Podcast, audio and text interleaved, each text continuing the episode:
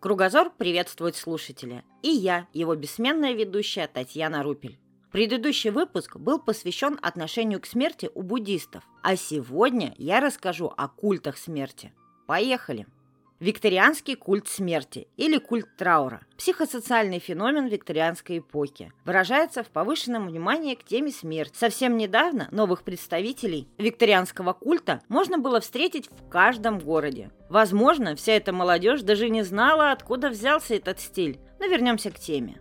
Викторианский культ смерти нашел отражение в моде, искусстве, литературе и даже в архитектуре. Интерес к смерти и страх свойственны большинству человеческих культур и эпох.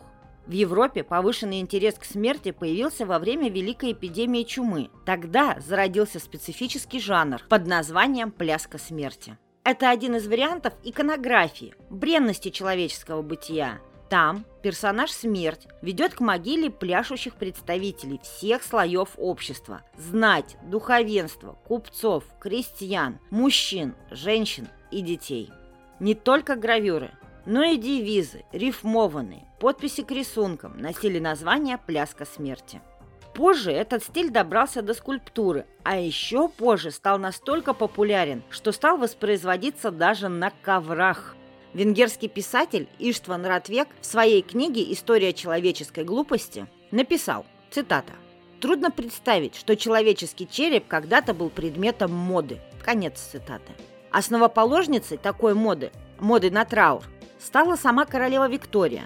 Она очень тяжело переживала смерть супруга, принца Альберта, и 40 лет носила по нему траур до своего последнего вздоха. Похороны викторианской Англии были значимым социальным ритуалом, а еще показателем достатка, статуса семьи. Похороны обычно проходили на четвертый день после смерти, чтобы исключить возможность погребения заживо, а также чтобы успеть собрать всех родственников, Хотя труп мог оставаться в доме еще дольше, если у семьи не было денег на погребение. В доме в это время полагалось задернуть шторы, завесить зеркала, остановить часы, чтобы дух покойного не вселился в них. И, конечно, мимо всего этого не прошла мимо мода. В 1860-е и в 1890-е годы процветали всевозможные магазины траурных одежд и аксессуаров – Платья, перчатки, головные уборы и украшения – лишь малая часть ассортимента золотого века траурного культа. Создавались специальные броши с волосами покойного. Слуховые трубки обшивались черной тканью, чтобы блеск металла не привлекал внимания. А популярность такого материала, как гагат, была столь велика, что за счет добычи и обработки существовал целый город – Уитби в графстве Норт-Йоркшир. От века XIX перейду к современности. Санта-Муэрта – святая смерть, современный культ, распространенный в Мексике и США. Этот культ появился из смешивания элементов культуры индейцев Мексики, майя и ацтеков с католицизмом. Поклонники Санта-Муэрта считают, что молитвы, обращенные к смерти, могут дойти до адресата, и что она, смерть, может исполнить желание. Для этого создают особые часовни – в которые помещают статуи божества. Обычно это женский скелет в ярком платье. Этому скелету совершают подношения. И чаще всего на алтарь кладут алкоголь, сигары и шоколад. 1 и 2 ноября последователи культа отмечают День мертвых.